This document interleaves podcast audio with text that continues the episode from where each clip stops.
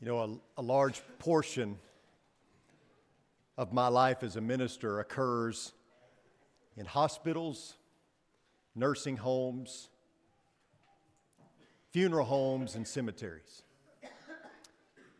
These four places are places that I frequent, not places I love, to be honest with you. I love the people that are there. I don't love the places. And you could probably guess why. Because these places represent the inevitable, they showcase what living in a fallen world leads to. That at some point you're going to have to confront death, dying. They highlight the fact that dying and, and loss and grief and mourning are the unfortunate byproduct of an earthly existence. When much of your time is spent in hospitals and nursing homes and funeral homes and cemeteries, it's easy to get the impression that death is winning. But it's not. Let me say that again. It's not. You can't only go by what you see. Everything I see argues against the defeat of death. I don't believe in the resurrection from the dead because of what I see. I believe in the resurrection for the dead because of what I read. The revelation of Jesus Christ, which God gave him to show to his bondservants the things which soon must take place and he sent and communicated it by his angel to his bondservant John, who testified to the word of God and to the testimony of Jesus Christ, even to all that he saw. Blessed is he who reads and those who hear the words of the prophecy and heed the things which are written in it, for the time is near. John to the seven churches that are in Asia, grace to you and peace from him who is and who was and who is to come, and from the seven spirits who are before his throne, and from Jesus Christ, the faithful witness, the firstborn of the dead, and the ruler of the kings of the earth. To him who loves us and released us from our sins by his blood, and he has made us to be the kingdom, priest to his God and Father. To him be the glory and the dominion forever and ever. Amen. Behold, he is coming with the clouds and every eye will see him, even those who pierced him, and all the tribes of the earth will mourn over him. So it is to be. Amen. I am the Alpha and the Omega, says the Lord God, who is and who was and who is to come, the Almighty. We often have the same attitude toward the book of Revelation that we do towards hospitals and nursing homes and funeral homes and cemeteries. It is a book that we see as bleak and eerie and dim and kind of scary. In fact, that's often how it's delivered in Bible classes and even from the pulpit. But such a view does not do the book justice. Revelation has been mishandled and misinterpreted for so long that its intended meaning has been lost in a mountain of false doctrine. And not only that, we have spent so much time arguing whether the entire message has been fulfilled or whether there's more yet to come that we've missed out on some key details. And by the way, the answer to that question is yes. The answer to the question has Revelation been fulfilled or is there more to come? The answer is it's both, right? But we focus on so many of the minute details in decoding this book that we miss out on the overall picture the bigger narrative, the grander scheme of things.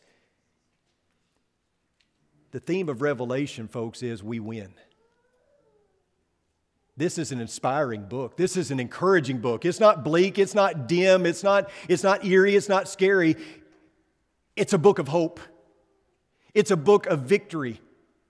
The message, the final message is we win. Actually, the message is God wins, but because God wins, we win, right?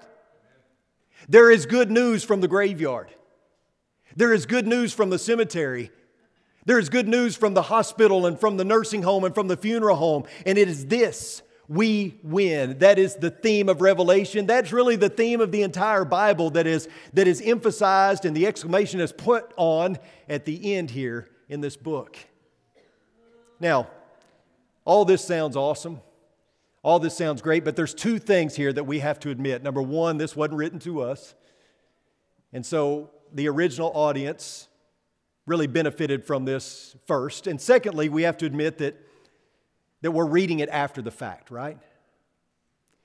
You know, we, we receive this message, if you will, while sitting in a cushioned pew in a climate controlled building without any fear of persecution. The people hearing this message from the first time, for the first time were in a setting that is far different than what we're in tonight. Christians were under attack and they were crying out to God for relief. And Revelation is a response to the persecuted Christians. God has heard their cries, He is sending a message of hope with a promise of victory on the horizon. You know what a spoiler is?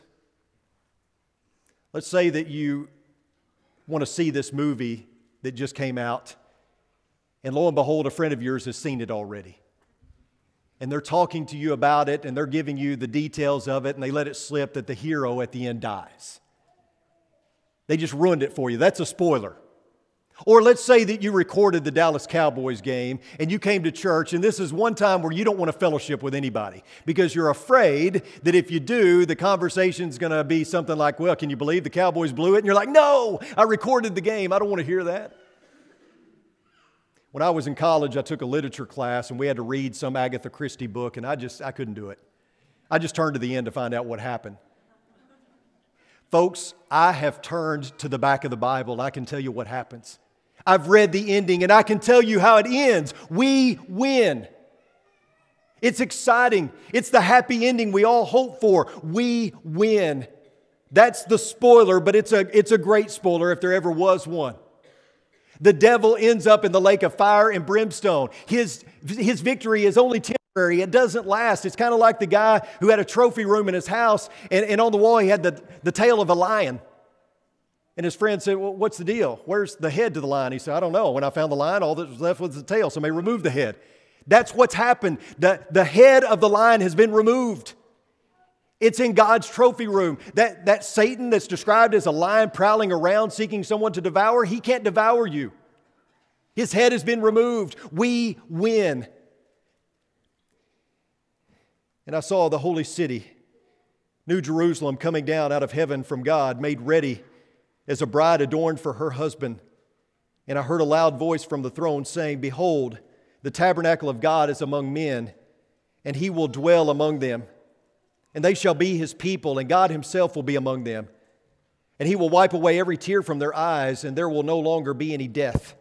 There will no longer be any mourning or crying or pain. The first things have passed away.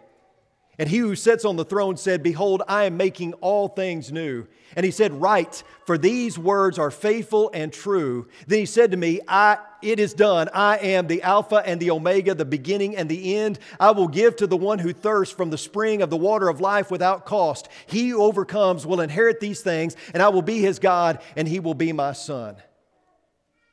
I want to encourage you that as you read Scripture, whatever scripture you're reading, read it with the end in mind. Every piece of scripture you read, read it with these words found in Revelation chapter 21 on your heart. Read it with the end in mind because there's good news from the graveyard. There's hope from every nursing home, hospital, funeral home, and cemetery, and it is this no more. No more. No more pain, no more death, no more tears, no more suffering, no more sin, no more curse. In spite of the fall of man and all that that turmoil, that, that, that event ushered into the world, we win. In spite of all the troubles and trials and tribulations that we have to endure in this life, we win. In spite of all the, the heartache and all the death and all the hurt, we win. For, do, for those who die in the Lord, the message is crystal clear. We win. Okay, so we already gave away the ending.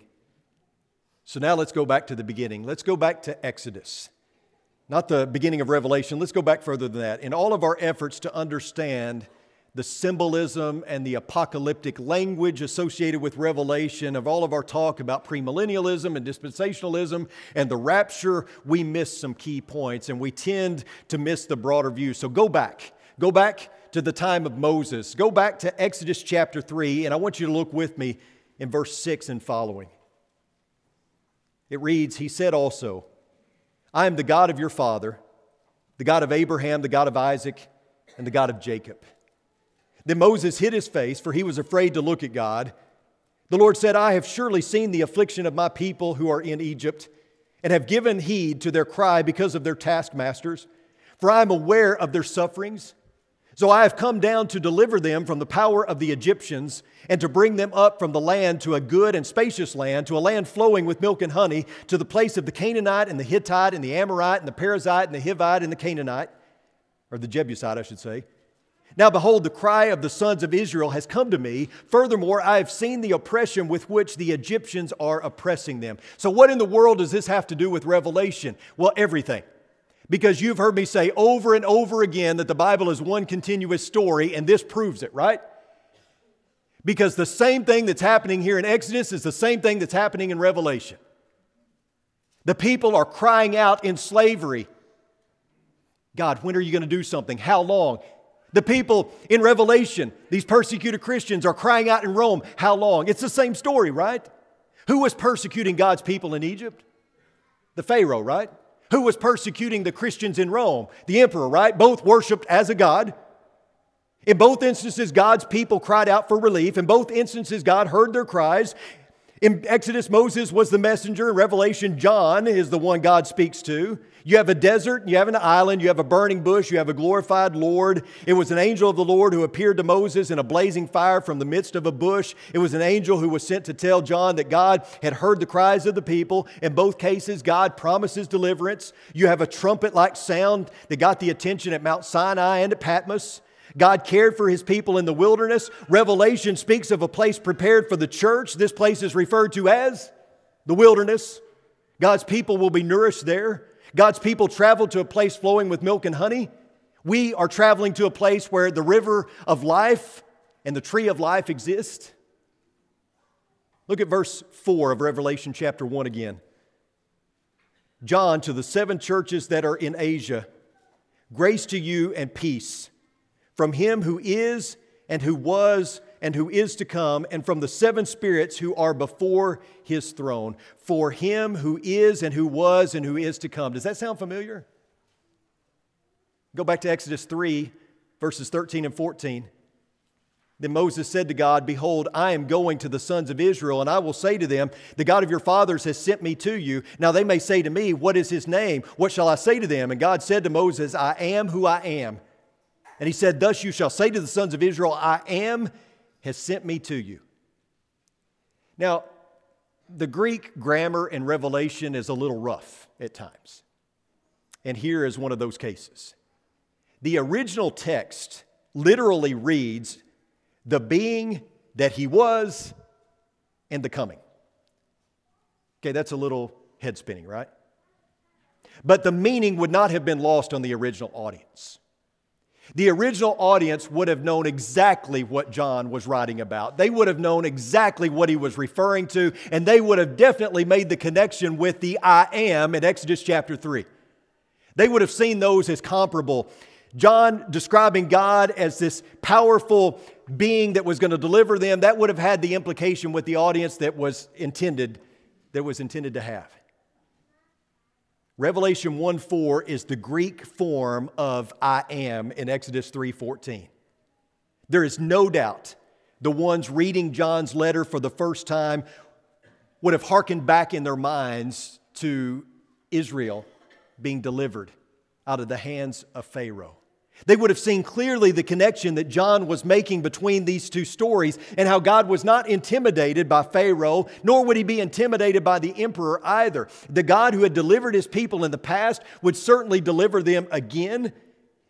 And although everywhere they turned it seemed as though that they were losing, God was still God. He was still on the throne. God was still who is and who was and who was to come. So you have two cries, you have one God, and God hears the desperation of his people. He hears them crying out from the desert, he hears them crying out from Rome, just as he hears his people crying out from the nursing homes, from the hospital, just as he hears the cries of mourning from the funeral home and at the cemetery. God hears us when we cry. And like the persecuted people in Revelation, you may wonder, why doesn't he do something? And the answer is he has. He has done something. Two little boys were discussing how the sun rises in the east and sets in the west. And one little boy said, Yeah, my dad says that the sun doesn't really move at all, that it just looks like it's moving, that it's the earth that's moving. And the other little boy said, Well, I'm going to believe my eyes. And the first boy said, Well, I think I'm going to believe my dad. You know, thankfully, the persecuted Christians in Rome didn't believe their eyes. Because what their eyes told them is that death is winning. That there's no hope. There's no hope for individual Christians and there's no hope for the church. The church is doomed just as you are doomed. But instead of believing their eyes, they believed in the Father. They believed what he had said. They believed in a promise. Jesus' message to the seven churches was constant and consistent remain faithful and receive the reward. And here's what Jesus promises to those who stay loyal unto death they will not be harmed by the second death. They will receive the hidden manna and a white stone. They will receive authority to rule over the nations with Jesus. They will be clothed in white. They will have a place of importance in the temple of God in the New Jerusalem. And they will sit with Jesus on his throne. These promises form a thread that runs throughout the book. It's a theme that we see play out over and over again that if you remain loyal to King Jesus, you will reign with him for all eternity. And their promise is our promise. These words may not have been written to us, but they certainly apply to us. It, you know, I wasn't around when the Constitution was written, but I still benefit from it, right? You know, I didn't fight in the American Revolutionary War, but I still benefit from the freedom. And I wasn't in Philadelphia the day that Jesus' message was conveyed to the Christians there. I wasn't a member at the church in Smyrna when they received their letter, but I am a member of God's universal church. I am a Christian, and therefore the promise made to them comes all the way down to me, and that inheritance that they were promised is the exact same inheritance that I am promised as well. So I can look forward to the same thing that they look forward to. And like them, the promise that they received is a promise that I receive and that should motivate me as well. You ever had anyone, you ever had someone say just the right thing to you at just the right time? It's like they just they just knew what you were dealing with and they they always came through with just the right thing. Libby and I were living in Charlotte, Arkansas. I was coaching at the school there and my superintendent was also an elder at the really small church there. And he became like a father figure to me. And it was pretty often that on Sunday afternoon, I would hop in his pickup with him. We'd go check his cows. We'd drive down the back roads of Charlotte. Actually, Charlotte was only back roads. But we'd drive around the back roads and we'd talk about life. And, you know, I'd, I'd pick his brain about coaching because he used to be a coach. He would always say, Chris, you're the coach. That's not my job to tell you how to coach. But I, I wanted to know, and I would ask him over and over again, but he was always pretty, he always kept things pretty close to the vest. But we talked about life, we talked about the future and all those things, and there came a point where ministry kind of fell in my lap. I had only been a Christian for two years, and the opportunity came up to be the youth minister at Batesville, Arkansas, which was 12 miles down the road, church of about 350, and it was an amazing opportunity. I could get away from the stress of coaching and, and be home more. You know, ended up jumping out of one frying pan into another, really, but at the time, it, it, it was a good move for the most part. But you know, I, I'm sitting there thinking, what should I do? You know, coaching was great, but I, I, I was never home. And when I was home, I was no good. I mean, it came to the point where the agitation and the stress of losing outweighed the thrill of winning, and that's probably a pretty good sign you need to get out. I was physically ill. I was having struggles, you know, close to having an ulcer and all those kind of things. But I, I mean, I'd been a I've been a Christian two years. I don't know anything about ministry or youth ministry or anything like that. What if I get in there and I fail? I've just left a good job. I mean, we were doing well, we were doing good things. We had just finished the year number two in the state. We had gone to the state tournament first time in, in school history, and all those kids were coming back. Every one of them. Plus, you know, I had insurance, I had benefits. I mean, What was I, what was I going to do? All I ever wanted to do was be a coach. So I called up Mr. Lillard and I said, Hey, uh, can we talk? Yeah, come on by. It was a Sunday afternoon. I jumped in his pickup. We went and checked his cows. We were driving down the back roads, and I, I, I shared with him the conflict, the inner turmoil that I was having. I loved Cord Charlotte. I loved being the coach there. But it was weighing on me should I take this opportunity? Mr. Lillard looked at me and he said, Chris, I, I would hate to lose you, but you got to do this. You've got to do this. This is bigger than Cord Charlotte. This is bigger than you, even. You got to do it. That's what I needed to hear. Sometimes people can say just the right thing at just the right time. That's the message of Revelation. It was just the right thing to be said at just the right time for a people who were oppressed, for a people who were struggling, for a people who were distressed, for a people who had no hope, people like you and me. And so the message rings out through the centuries, and it comes all the way down to us. What do you think happened after the revelation faded from John's eyes? What do you think happened after John got this vision and after it faded from his eyes? What do you think happened? I'll tell you what happened. Everything was the same for a while. Nothing changed. Christians were still being persecuted. They were still oppressed. They were still distressed. They were still crying out, How long? But don't you think that John receiving that message changed the attitude and the tone? Don't you think that he could bear what was going on around him a little better, knowing that there was hope on the horizon? I think so. I think that was enough motivation for him, for these persecuted Christians, to hang on. And hopefully that's hope for us as well. There's good news from the graveyard. We win. Let's pray. Most kind and gracious Heavenly Father, thank you so much for this day that we've had to come and worship you, for this body that meets here at Oldham Lane. And we pray, Lord, that we can be a church after your own heart, that we can be a, a congregation that seeks to do your will always and seeks to make a difference in the world around us. But may it change us first, and may we be a people who live with hope and go out and share that hope to the world around us. A hope, a world that is in darkness, a world that is oppressed and distressed, a world that is full of people who are walking dead and who need hope. May we be the purveyors of that hope. May we be lights in the world around us. May we show people that there is hope on the horizon, that there is victory. It's in your Son's precious name we pray. Amen.